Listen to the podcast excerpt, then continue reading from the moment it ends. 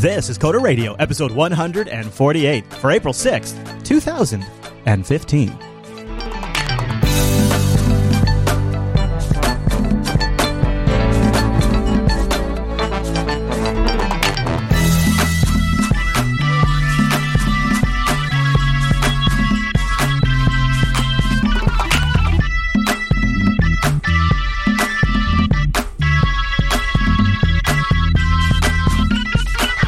Everyone, and welcome to Coder Radio, Jupiter Broadcasting's weekly talk show, taking a pragmatic look at the art and business of software development and related technologies. This episode is brought to you by our two fine sponsors, DigitalOcean and Linux Academy. I'll tell you more about those great sponsors as this here show goes on. And my name is Chris, and joining us every single week is our excellent host, established on the East Coast. It's Mr. Michael Dominick. Hey there, Michael. Hey, hey, hey. Hello, sir. How are you on the East Coast? Good afternoon.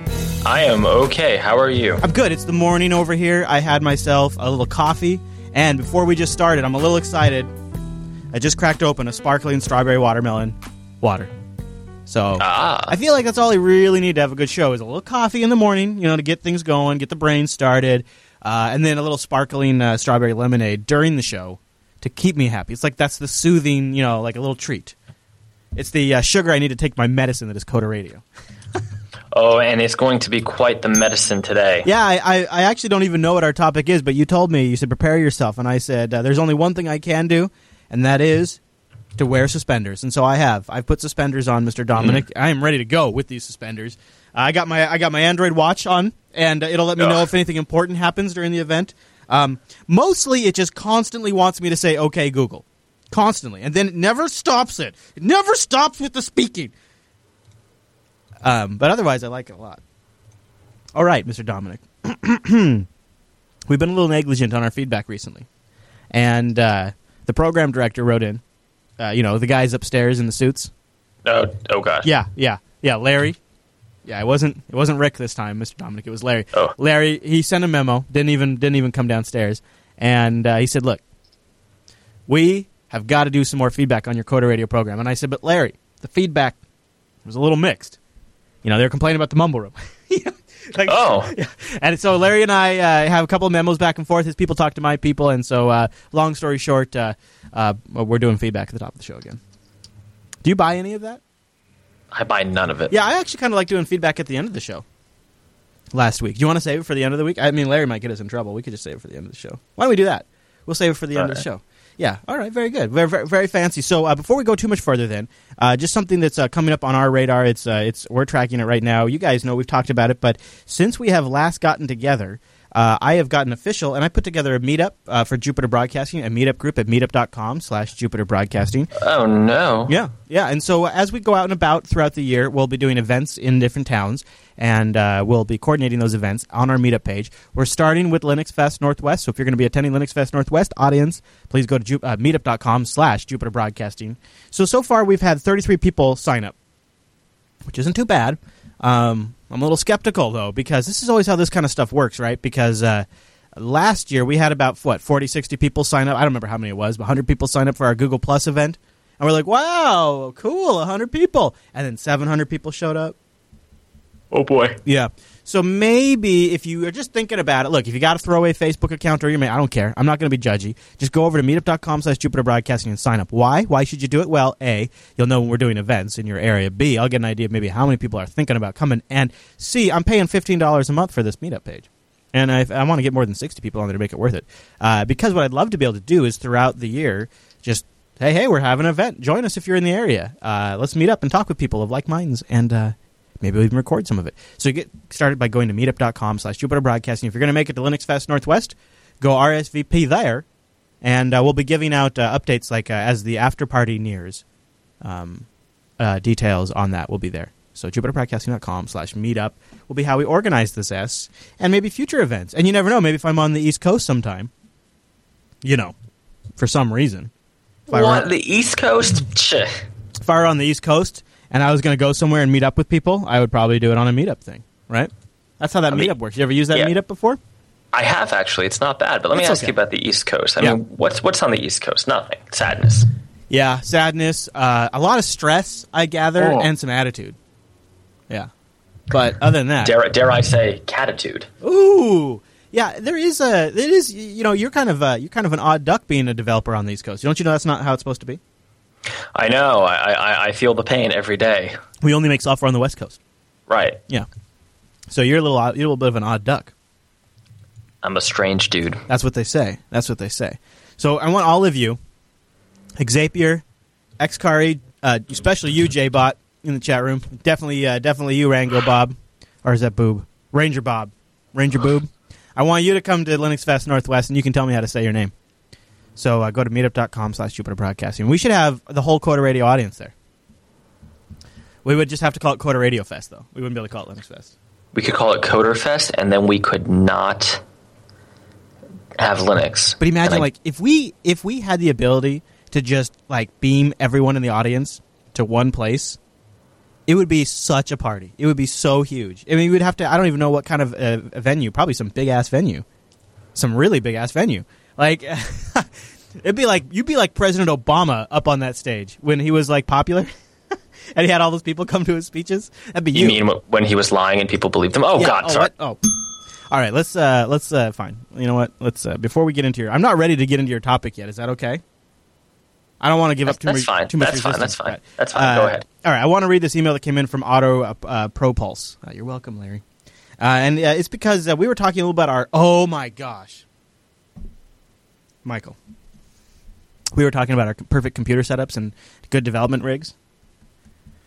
I have a really I have a rig upstairs that I love a lot. It was originally a Hackintosh and then I got rid of Hackintoshes and I rebuilt it and I put extra drives in there and SSD and I put a nice video card in there and I set it up with a beautiful Arch installation. It's just so beautiful. So my best machine. Everything ran great on it. All the games worked perfectly. All the software I wanted was installed. All my encryption settings were all set up. It was like I literally said to Rikai a few times, like, if I could have anything in the world I want, I would be able to replicate this computer, and everywhere that I sit down that I have a computer that's important to me, it's this machine. Like, I would every part, every I don't care that it's two years old. I want it. I want exact copies of this machine everywhere because it's so great. Have you ever had a computer like that that's just so wonderful? Like, No. like, it's the sweet spot. And it, it it happens. It happens for me once a decade. Once a decade, I get a computer that's like, oh man, I'm going to look back fondly on this computer and remember that this was a really important computer to me. Like I have a couple of computers that are like genuinely like uh, of significant importance to me, and most of them are all just temporary, you know, fly by night, which is you know they last me a couple of years and I'm on to the next thing. This computer though, this goes in the great collection. This computer I would take everywhere if it wasn't such a huge ass PC, and that's one of the reasons why it was so powerful because it's a full rig, you know, with PCI Express slots and everything's all uh, hooked up, like not over USB but over direct SATA, and like it's just a good ass rig, real fast, real powerful. Throw any task I SSD died on me over the weekend. The SSD died. That's so sad. My perfect computer now doesn't boot, and you know it will never be as perfect. Like I will get it good again, but it will never be as perfect. And now I don't got time for that. I I don't got time to go up there and reload my, my, my, my main workstation here at the office. And no, I don't have a snapshot or a backup of it because it was perfect. So why would I? Damn it. So, anyways, I don't know. I've never had an SSD go out on me ever. Never had an SSD go out on me. I know, Aiko. I don't know how that happened. But the main root file system can't be mounted and it's on the SSD, but all the other drives are fine. So we'll find out. But yeah, it looks like it's the SSD. That's because you were running Linux. So Auto Propulse writes in. And he says, "I rather would." Uh, uh, uh, let's see. Hold on. Wh- I, I rather wouldn't mention who you are, so he's not going to put his name in here. Uh, but I work for a place that you probably buy from instantly uh, in the Seattle area, and they have a sad, sad state of development environment. And their back end devs would shock you at their talent level. Um, I'll leave it at that. If you can figure out what company that is in the Seattle area that you buy things from, probably, and ship them. Do you know? Do you know that there's this really big river? Yeah. Um, very dangerous though. Giant snakes Yeah, live on. yeah, and yeah, there's also women that are in there. mm, with, with with bows and arrows and Yes, things. Yes, yes. And so apparently in this environment, they have, according to this source, it's a savage environment. That's what we're getting. he works, uh, uh, uh, and he says he says in the email he can't go into too many details because he only he only says he only glanced over the NDA. so he's not, he can't give us Oh, all the details, but uh, he says. Um, Unless you develop in a complete isolation or for a third-party platform, you must use the community build system. This allows dependencies for everyone else's code too.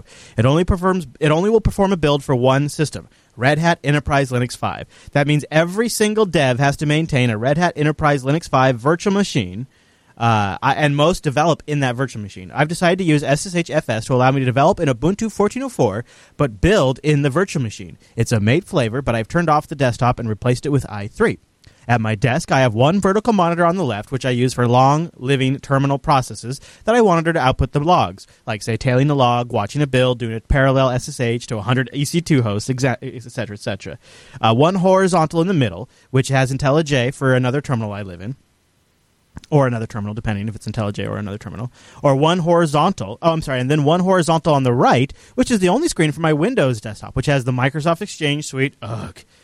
Uh, he says he wished there wasn't a good way to use this in Linux without using the web interface. Yeah, I guess you know you could always use crossover or um, evolution, I suppose. My favorite part is using Synergy to share the mouse, keyboard, and clipboard between the Ubuntu box and the Windows laptop. This allows me to use all three screens as if they're on the same machine and made it into a loop so if I go to the right edge, it'll reappear on the left. It's fun for wasting time during builds. hope this wasn't. I hope this was somewhat interesting.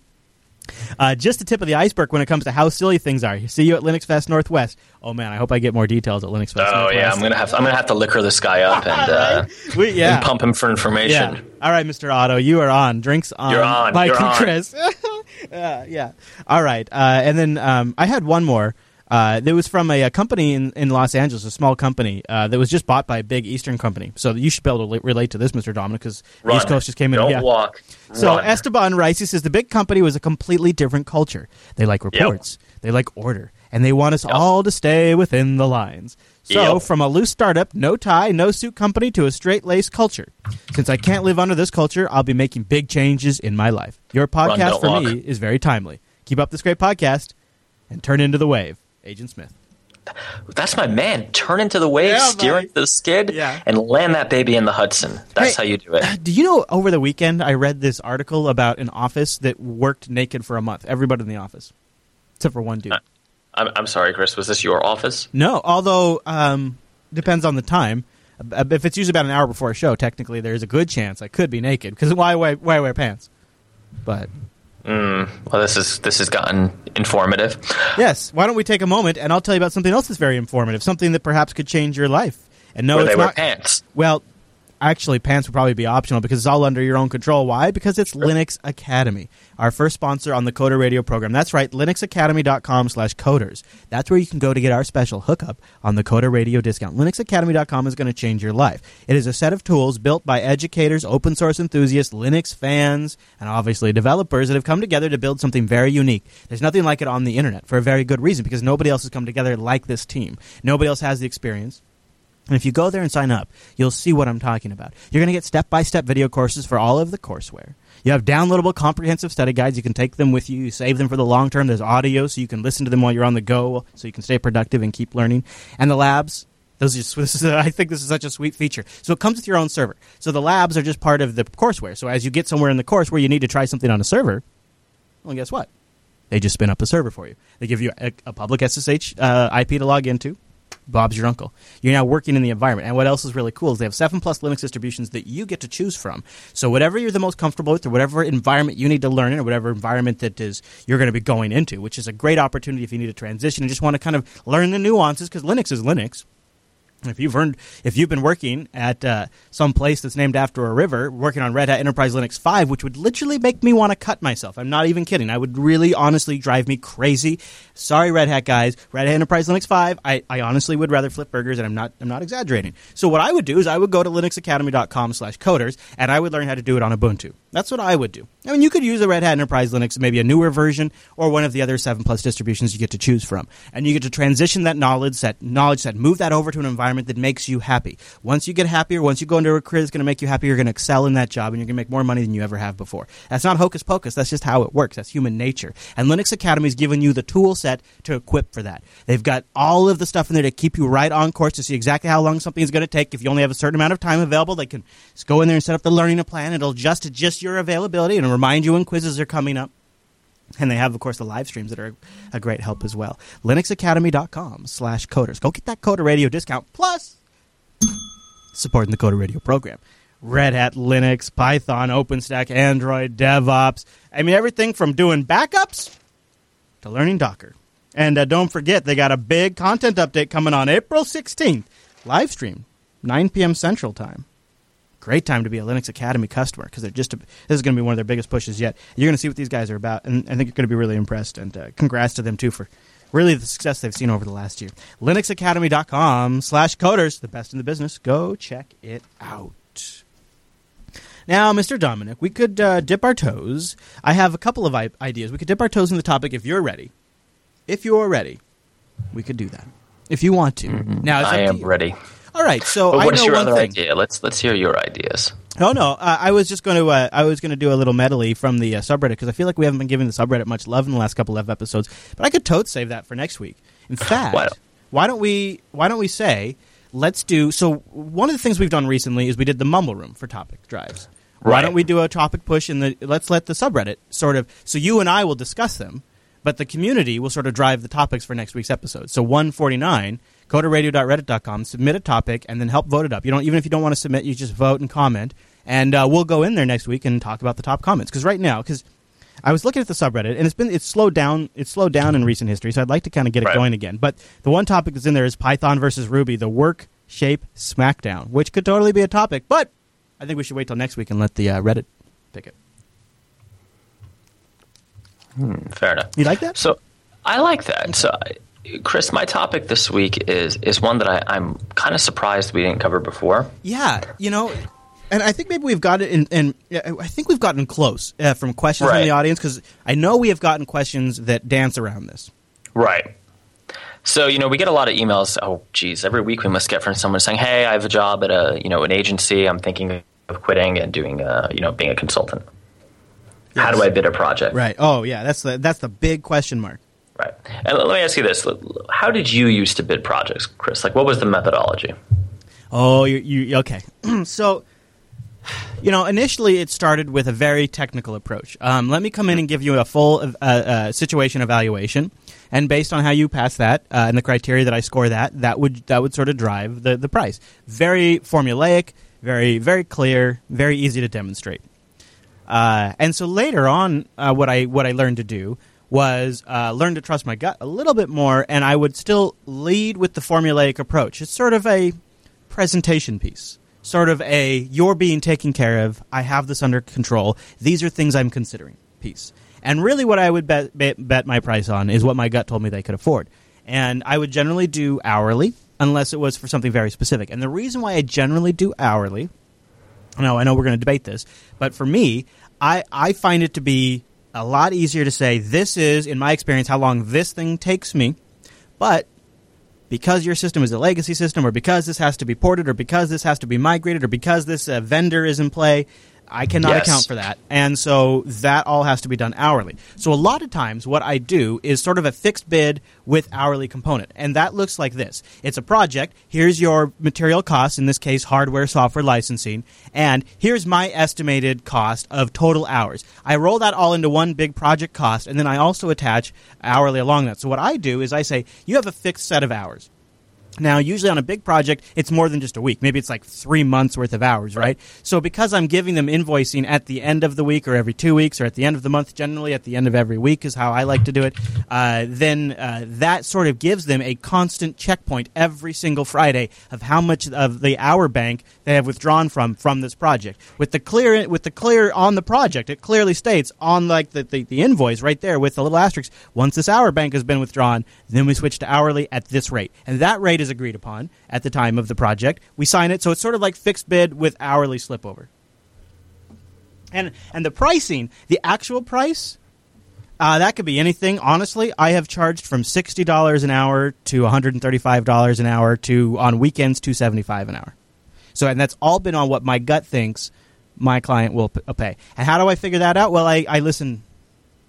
Basically, I just have the ability to have a conversation, and I talk to them, and I get a sense for where their business is at, if they're growing, if they're struggling, if they're facing. If, if I see a lot of times the great spot is a company that has money that just needs to break through the next level, and they just need to throw some tools at it.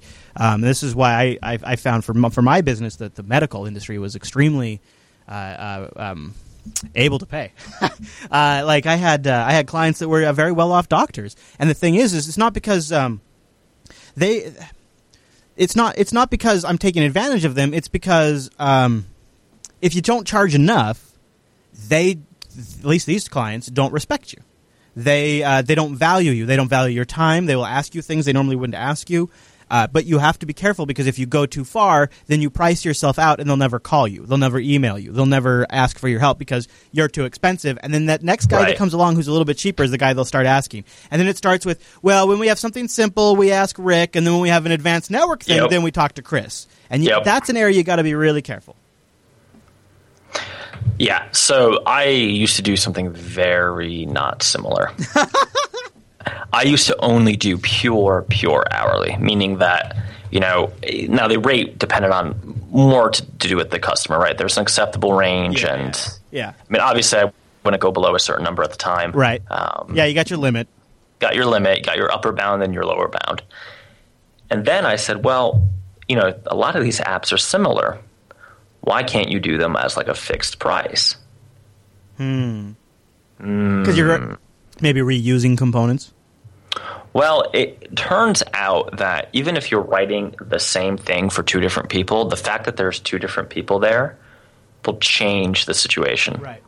And interestingly enough, I've even found, like with the same customers, that the attitude of an hourly deal versus a fixed bid deal is totally different from their perspective. They're less stressed over the fixed bid. They are more stressed over the bid. Oh, really? So I would They're think because the wi- clock's not running, they're more willing to engage with you because it's like, well, this conversation doesn't have a dollar price necessarily directly attached to it. Mm, but but the issue is that it's a one-time purchase in their mind, right? So what started to happen was we'd have people who would disappear for two months and refuse to sign acceptance documents because oh, we're, we're just not sure, and once we sign it, the project's over. Hmm. Now, this was a problem only on the low end, right? This is a problem that exists truly on the low end, and there's an argument to be made: you should not be on the low end, right? Well, in apps, there's a lot of low end.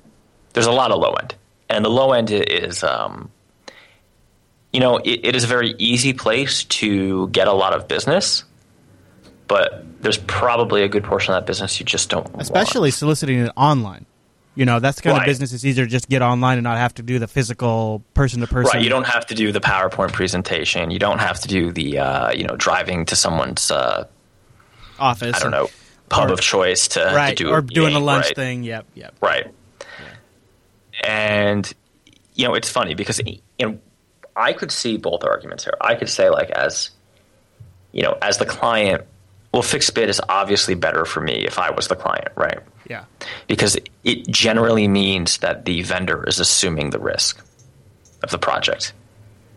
Now, that's usually not true because almost every fixed bid contract I've ever seen, even from local uh, other people I've worked with, other other competitors, things like that, have always had like weasel clauses where it's technically is fixed bid only until Yeah. it isn't. Yeah. Well, everybody. they say, "Oh, yeah." everybody, every, anybody that's been in business for a while gets bit by scope creep within their first couple of Right, projects. and, and I do that too, right? Like I- all of them have escape clauses, and like, and if you're unreasonable, we can breach this without penalty and Yeah, yeah. You know, walk away. yeah, Uh, the the issue I find is that it totally changes the conversation so much to the point that as a as a client, I don't think I would ever hire anyone on a fixed bid interesting.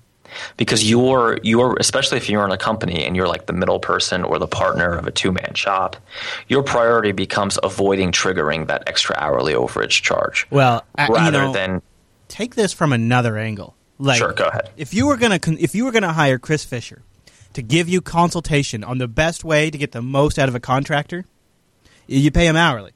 right Because if if I give you a fixed bid, and you know this, everybody's smart enough to know this, it is within my best interest to put the least amount of hours into that fixed bid possible because then I make the most amount of money.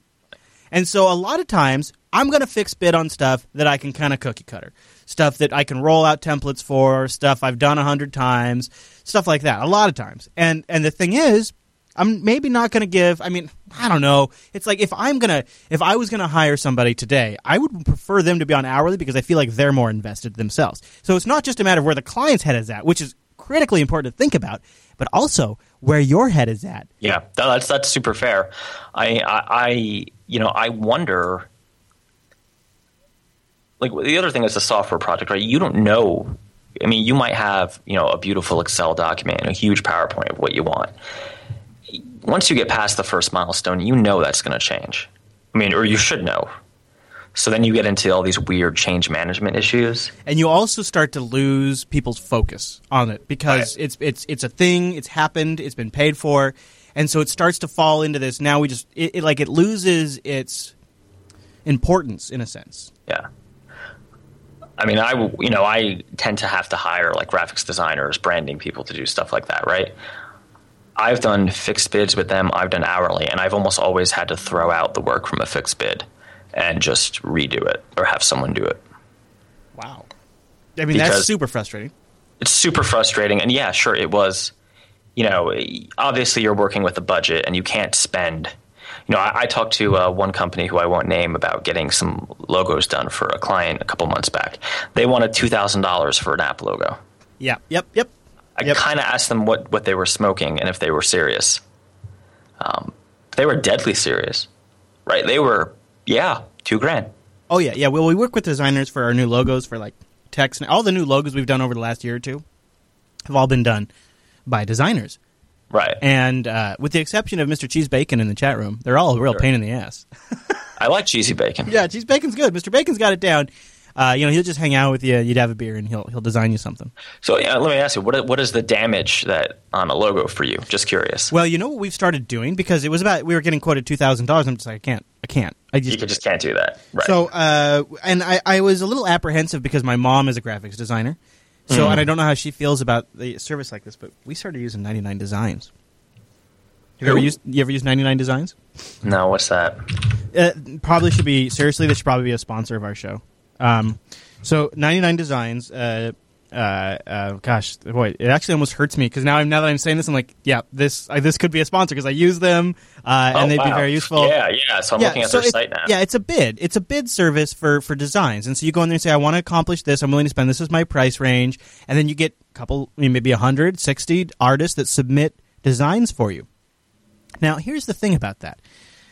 It has the so if you are a little if you're a little rough, a little unsure of what you want, what you want your look to be, Right. it has the advantage of getting a hundred different designers' opinions on it. To get a shot. And then all of a sudden, definitely for me, I go, oh, I don't like that. I really don't like that. I don't like that. Oh shit, that's kind of close. And then what happens is you, you nail, you, you, you zero it. Boy, it's not even loading for me right now. Uh, you, you, you narrow in on like maybe say four or five that you kind of like, and then ever all the other designers can see which ones you liked, and they go, oh, that's his style, and then they can all resubmit along that style, and then you vote, and you, you basically have a couple of elimination rounds, and then when you get to the end, to the final round, you're essentially committed to that designer at that point. And then you have to. What do you you buy it uh, for? For it says three hundred dollars for logo. Is that? Yeah. Is that how it works? Okay. Yeah, That's really interesting. That must suck for designers, but yeah, exactly. But in that process, I, I like I don't now I don't know of a better way to figure out how to Well, do the problem is, you know, I I've had like I've had all kinds of crazy clients, right? And I've had clients try to say, well, we don't want this anymore, so why should we have to pay for it and all this kind of stuff. I, I kind of feel that like it must be awful to be a designer because how often does some guy just decide, you know what, I don't like this, I'm not using it. Then you, you're in Oh, an yeah. argument about the work, yeah, right? yeah, yeah. That's So in this I've ne- case, you're committed on that final round. You, Yeah, you're gonna, you so you presumably you've gone through all the rounds and and you couldn't possibly. Uh, I think I might have to do this, Mister Fisher. Mm-hmm. I know it kind of it does drive down price, but I think there's a certain kind of developer that it, it doesn't drive down the price for, so I think it's okay. And I'm just having So- the worst. I can't get web pages to load today. I'm glad, I'm glad you and I are still talking. Yeah. So anyway, I mean, we got on a little tangent about the design, but Yeah.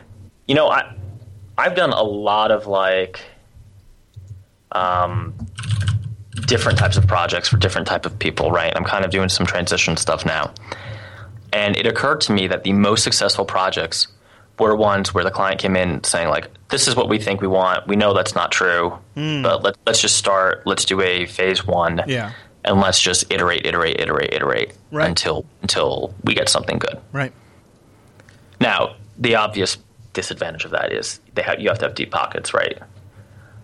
But I'm thinking of every app that I've worked on that has been actually successful, like commercially successful, has been that agile, hourly, iterative process, not the oh well, you know, we have ten grand to do an app, and let's see if how it goes. And invariably, you get an app, but mid, mid, midway through the project, you probably have changed your mind, Yeah. And that's not going to be good for I, anybody. I feel like what you're talking about is the perfect client is somebody who's already been through the process a few times. That's the perfect yeah, it client. was someone who's knowledgeable. Like one thing, I was actually uh, I was actually with a buddy at lunch today, and because I was uh, visiting some relatives, and the guy works in uh, high end IT was telling me, well, of course he he basically told me I was crazy for ever doing fixed bids. He says. How could you do a fixed bid? It's a, it's an art, not a science. You don't you have no Right, idea right. how long it's going to take. Is that? Do you think that's true? Is it an art and not a science? Be- I think that's what the issue, and, and some of the art isn't just oh, because the, programming itself isn't hard. Yeah. The problem tends to be, you know, everything. Like we had one situation about a month ago where um, we had a client who hired a designer outside, which is fine, and the designer came back with these awesome comps. It looked great in a PowerPoint. Guess what? Buttons are way too small. Too much crap on the screen. Totally not workable in the yeah. real world, Yeah. right? Yeah. I feel like any of that like big design up front, any of that like oh we're gonna sit down, we're gonna hammer out a spec, and you know we're gonna be married to the spec, and this is what it's gonna cost. You know, not a penny less, not a penny more, because sometimes it should be less, right? Because when you end up doing fixed bids, you end up having to overbid to protect yourself um, once you've been burned two or three times. Is that even worth it? Like I'm thinking of developing my own app. Again, I, I don't. I can't imagine if I needed to hire help, hiring them on a fixed bid and expecting my Right. app to be okay. Right. They just wouldn't. Like- you wouldn't do that. And I'm not saying like chart topping. I'm saying okay. Like So, I want to back up though for a second. back it up. Back it So up. baby. how can you ever tell somebody? So if you want to, okay. So I thought we were coming towards something we could pass on to the audience, and then you tell me you dropped this art stuff on me, which is pretty philosophical, and I'm thinking, how can we ever tell somebody? It, it almost sounds like you're coming down. If you really, if you follow that to its logical conclusion, you're saying fixed bid never works ever. And I, I don't. I don't think never ever. Right. I don't think it works. I certainly don't think it works for commercial things that need to be public and for consumers. I think that's madness. that sounds like though. But see, the thing is, is people expect a fixed bid. That's the problem. People Mm-hmm. expect it, right? That's isn't that? I mean, why else do you end up with fixed bid? Why else? Right? It's people expect that. Plus, you know why? It's you know why? Because that's how they do. Pri- that's how they shop it, right? They they they want to see what your price is versus somebody else's price. And I would say one of No, the no, reasons why the- fixed bid is hard is because you don't know how many hours it's going to take. yeah, but here's the thing, right? I, I drive a Toyota with a bumper that's falling off. I don't drive a Tesla. I don't expect my Toyota to be able to go to the Tesla charging station, station, charge up, and have all those wonderful features that Elon Musk made. So you're saying that because you're a low rent developer, they shouldn't expect that? I think I'm saying is if you're going into any project, software, art, design, hell, building a kitchen, right? Yeah. Okay. and if your motivating thing is budget, you probably can't afford it. And I, I say this with Yeah. a heavy heart because I had a dream of being like, you know, I wanted to be the developer for the masses. We could get a job done cheap. You know, you, you'd get a proof of concept. But the problem is, everybody will sign a paper and say, yes, we know this is a V1 proof of concept. And then they try to ship it to production. and they never pay you to finish the gerb. Or they or they pay you when they're mad or they or they do pay or they're happy the worst is when they're happy actually right because they don't know how much better it could have dig- been and you can't convince them that there's so much more you could do Is it a fad? Should these people just go back to having a website and stop trying to have apps? so i to be clear i'm not just saying apps right i'm thinking web apps websites Oh, okay. Well, that's true. That's true. i'm thinking any I, hell again i'm thinking on building, websites too. Yeah. Yeah. i'm good thinking point. building your dream kitchen right if you want granite countertops but can only budget for linoleum Yeah. like Boy, that's a hard lesson for me. So the, the way I wanted to take it, Chris, was all these people who email in saying, "I want to be a, a, a consultant." You know, how do I get started? And I kind of think it depends. If you have a few years of, uh, of experience, something you can point to, I'd almost say just be an hourly guy. Um, I could definitely see why someone young, someone just starting out of school, would say, "Oh, well, I'll do fixed bids because I need to win the contract." Right? But you're probably not going to make what you think you should make and or if you do, it's not going to be stuff that you really want to show off. Hmm. Okay, I got a question for you. Go for it. Well, it's kind of a different take on it, and I it it really would only work in a few scenarios.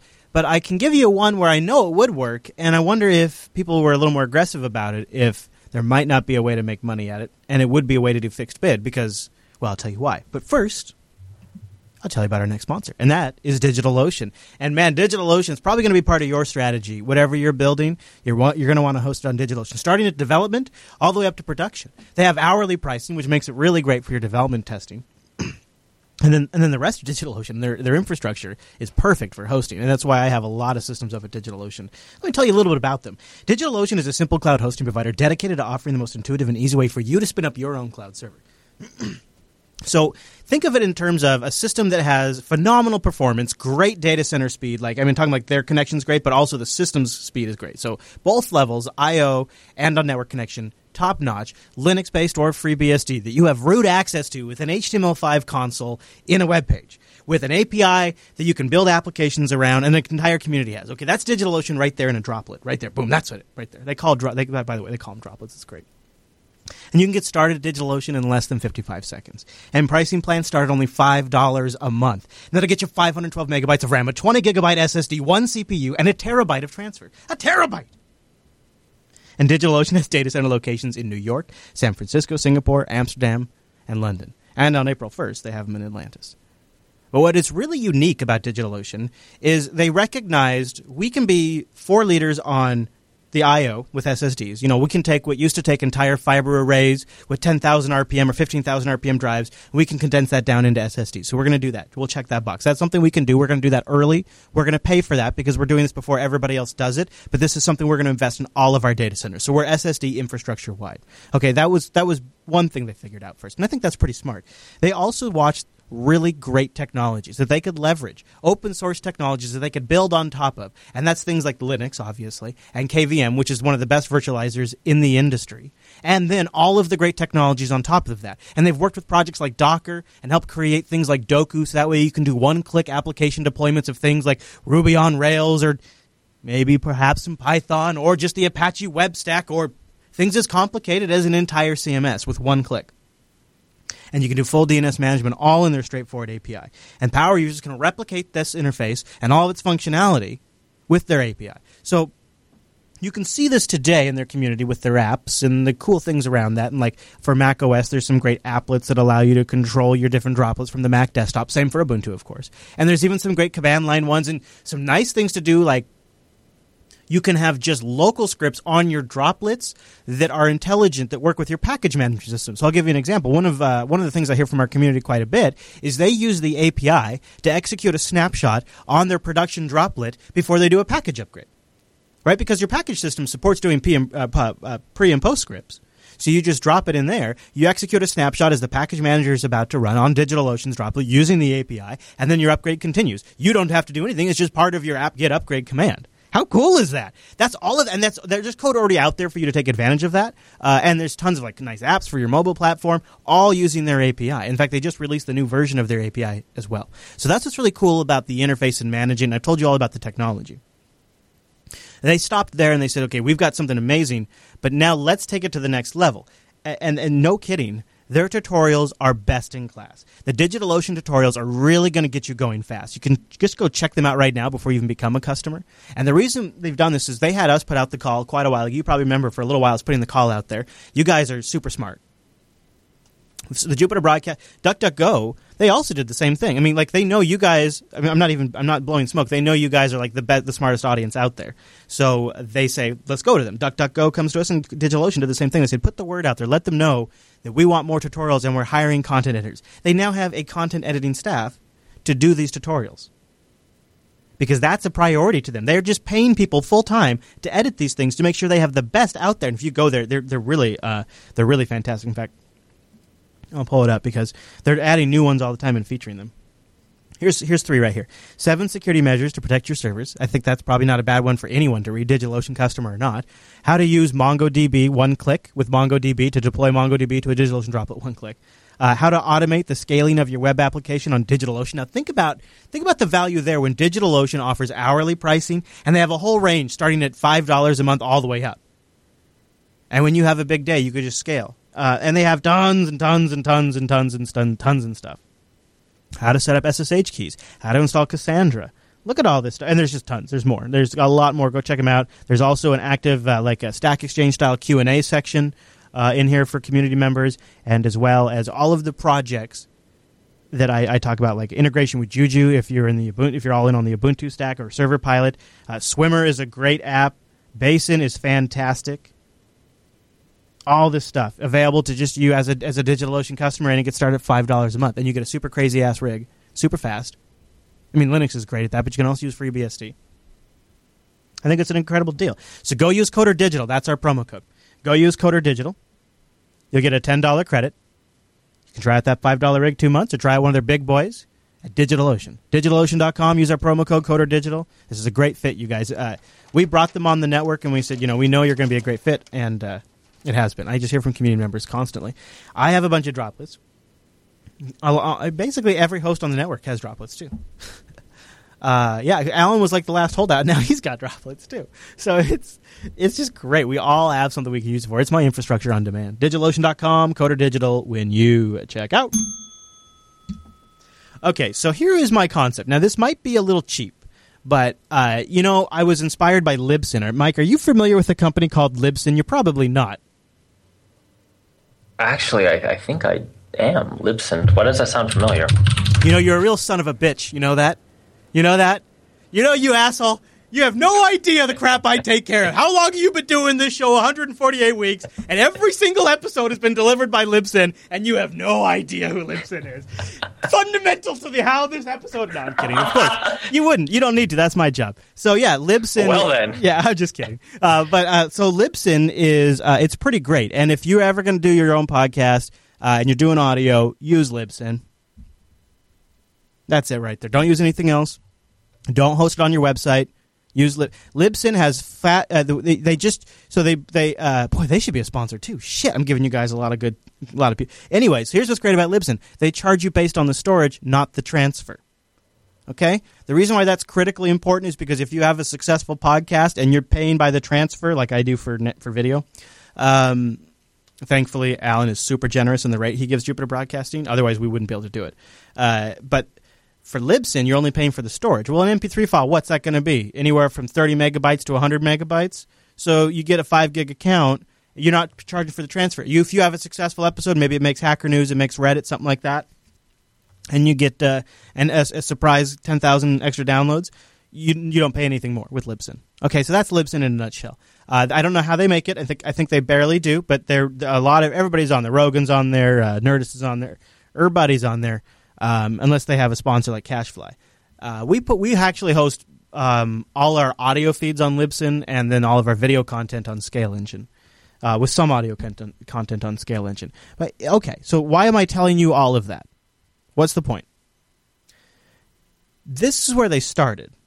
But when the iPhone uh, started and the App Store came out, they introduced essentially a ready to go app for podcasters. And all these podcasters I just mentioned, like Rogan and Nerdist, they all take advantage of it.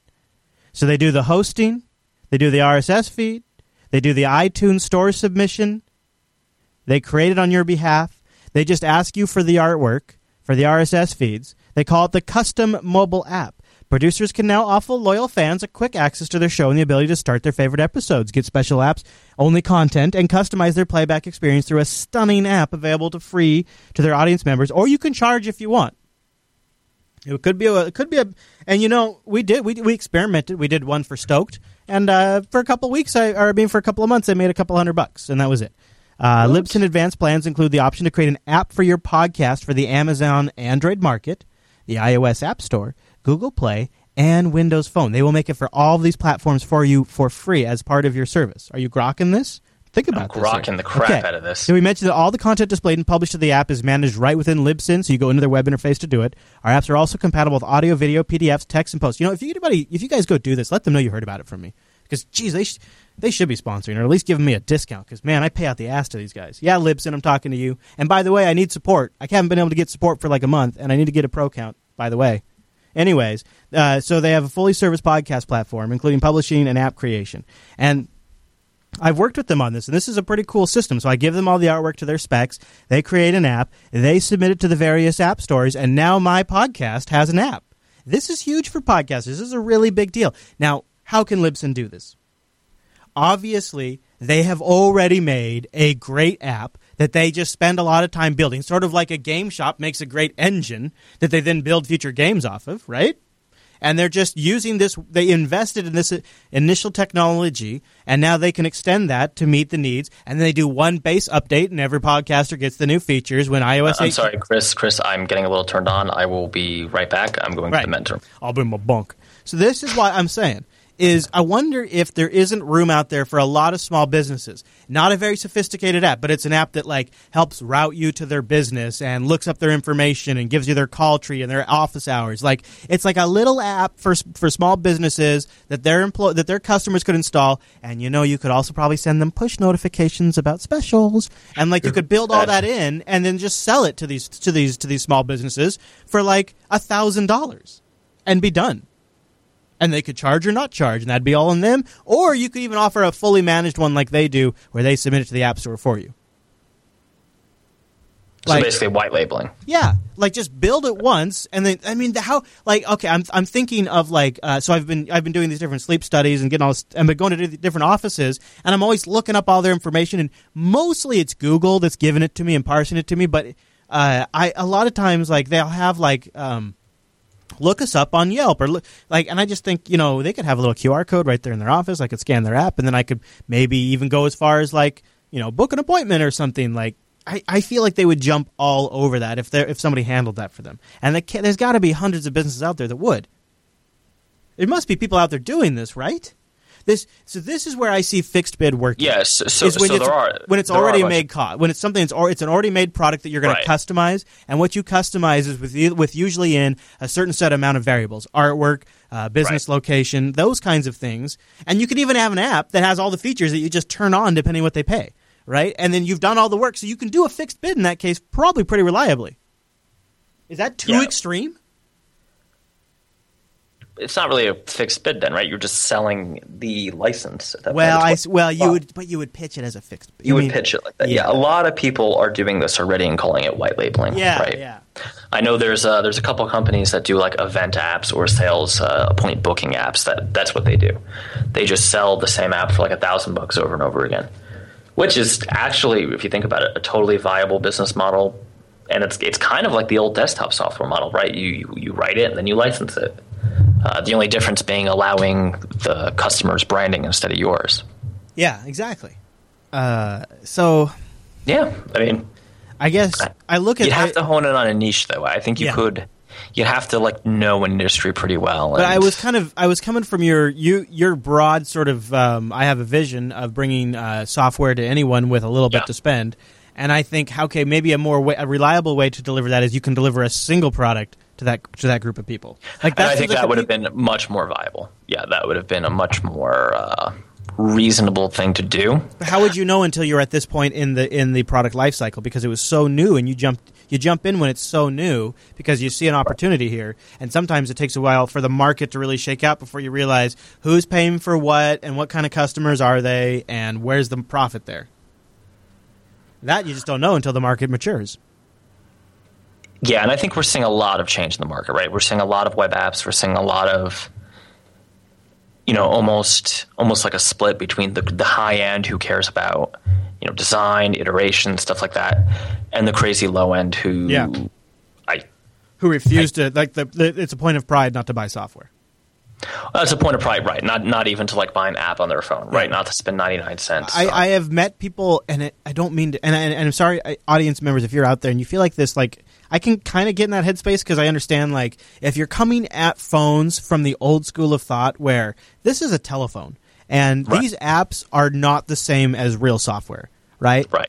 if you're coming at it from the mentality, I do kind of see why people would refuse to pay. I feel like that's a super antiquated view where these are full fledged applications, and some of them actually improve my life. Uh, and so I, I really like Sleep as Android. I think is is helped changing my life. Uh, and I have much more energy today because I've been monitoring my sleep closely with Sleep as Android. That is really I, I, I have no qualms paying for four ninety nine for that. I wish that dude charged me fifteen ninety nine for that thing. Uh, and so when people tell me, and it goes like this. Oh, I've never bought an app. Yeah, I'll no, I'll no, no. I I never buy an app. And I just I go, it's gross. It's like that's people's hard work. Yeah, you know it, it's it's difficult, and, and I'm not unsympathetic, right, to even the like people who want to get an app done and don't want to pay a lot for it, just because of how vicious the market is now.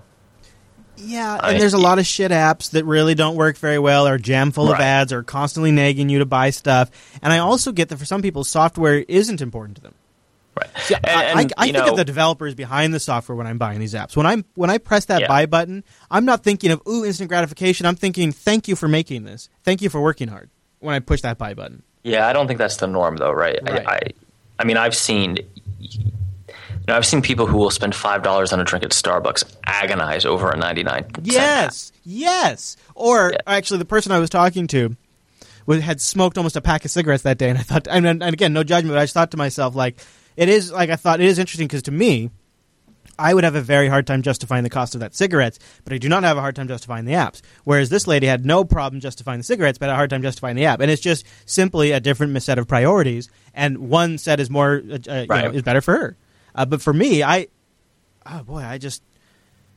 I hate to hear I hate to hear the tone in your voice because it sounds like the dream is a little bit uh, Well, what it is, you know what it is. At, at at some point, even as like a customer, someone who buys apps, right? You have to understand that everybody needs to make a profit.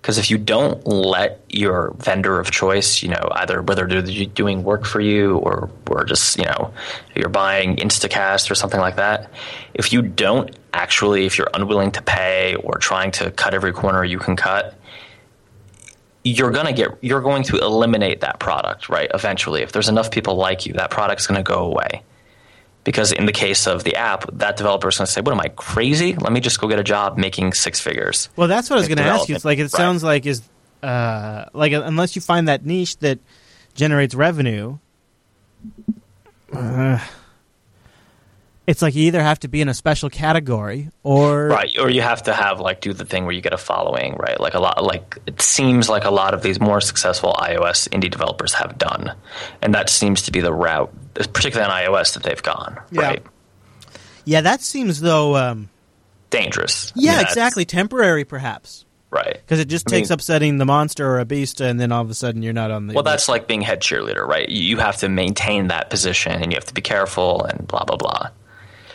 I I don't know. I mean, I I don't. I think maybe the issue is the the low end has always been treated badly because it's the low end, and my idea that you could treat the low end well was ended up not being true hmm.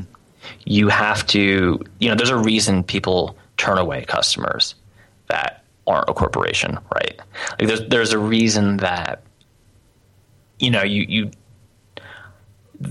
honestly there's a reason you just won't do business with people like Do you uh did you feel like uh if you could have if you had a time machine you could go back and tell yourself what would what would be like what would be advice you would tell your past self? Is it is it focus on something specifically or is it uh, more try a different tack? Because here's what I'm because after you answer that I have I have a follow up question. So uh, first of all, is there do you have something like that stands out at you like when you think you it know that i would say i would tell myself to do what it seems like a lot of companies are doing focus on the people who are affluent and who have Right. money Okay, that's what I was wondering. who aren't Yeah. who aren't going to cry over you know spending a little bit of money So this is what I thought you'd say. So here's what I'm asking you, but, and I've noticed you is do you not see wearables as a land of of potential revenue where people that have a, Yeah. enough money to buy a smartphone and a three to, to twenty thousand dollars smartwatch? Right. Uh, that that that to me that seems like and, and again it's only going to be the promised land for a little while, but right? those are the gonna- people that have money. right? And it's not just having money, right? It's you know, Chris, hundred dollars means something to you. It means something to me. It means a hell of a lot less to Bill Gates, right? And you and I, if we lost, let's let's say you and I lost five thousand dollars, we might act on that, right? We might be angry. Yeah. Bill Gates is going to say it's not worth my time. Right. So there, there, there's all kinds of situations where, you know, uh, let's take CodeJournal. I sold it for five dollars. You know how many angry emails I got from Bitbucket users who didn't read the damn description, bitching me out because oh you took five dollars. First of all, you bought it. I had nothing to do with that transaction. Apple took five dollars, or or Gumroad if you bought it through them. Um, but you didn't read it. And I'd always give the refund, but it always felt kind of dirty. Like, you know, I used to give my kid brother more money than that to go buy candy. Mm-hmm. And I'm, I'm fighting over nothing. I'm fighting over pennies. Mm-hmm. And it just seems, it always felt like, you know, I, I knew some people who, who were like, wow, you're charging five bucks for that. Meanwhile, they'd buy a $15 martini. Right. And it just seemed like it's such a weird, vicious situation to be in. Like, I don't know. I'm old and cranky. That that's that's the lesson today for everybody. Well, it's uh it's a it's a and I've kind of said this before, but it's a marketplace where it's it's the it's in the best position for the platform for those apps to be cheap. It's really Right. the best thing. It's like consoles, right?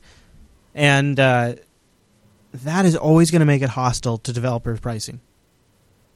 Always the nature of that marketplace. Yeah, and, and and I mean to be fair, right? It's not so much safer safer as a cheese bacon in the chat room saying, and if you get a job, you will to- at an agency, let's say, you will totally No. get laid off if they don't get a contract. Here's the thing: is I think what you and I are kind of pontificating about right now Right. is the realization that Gabe Newell had when he heard that Windows 8 was going to have an app store, and he thought, "No, no way do I want the, my games driven their prices driven into the ground Yep. because it, they're in some app store." Yep. And I think that's where he was so. I think he saw it so clearly that they decided to start SteamOS. Like he he saw that, and think about think about the level of response that is when you decide you're going to go make your own Linux-based gaming platform for consoles. That's how clearly he saw this. Like that's an extreme overreaction, right? Like But that's, perhaps that's it was crazy. per- uh, well, was it? Or was it proportionally exactly the move they had to make at that time because there's literally no other way for them to survive? I mean, look at what we just said. The app stores, and think about if they want, if they need, if they need to sell games at fifty-five dollars to 40 dollars to sixty dollars to survive. Let's say, let's just for the sake of argument, assume that's true. They have to make forty dollars to sixty dollars. Well, you take thirty percent of that, okay? Right. That's going to hurt.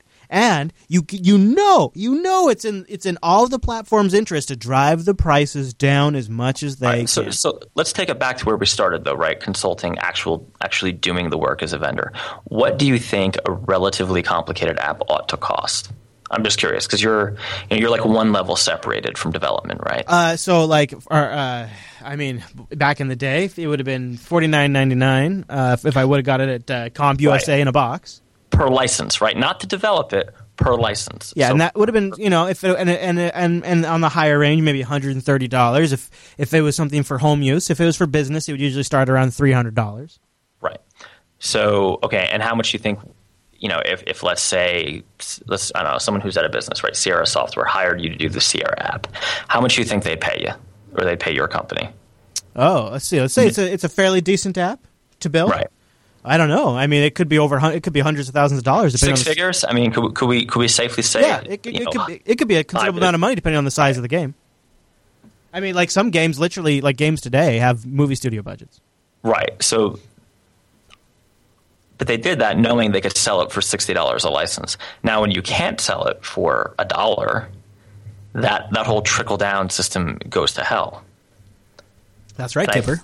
I think that's what's happening with, you know, I see all these crappy apps in the marketplace, and you know, I have total sympathy for the developers who worked on this. I'm like, I know exactly why you did that. Yeah. Because you couldn't afford not to. Like, And the watch isn't going to fix anything, is it?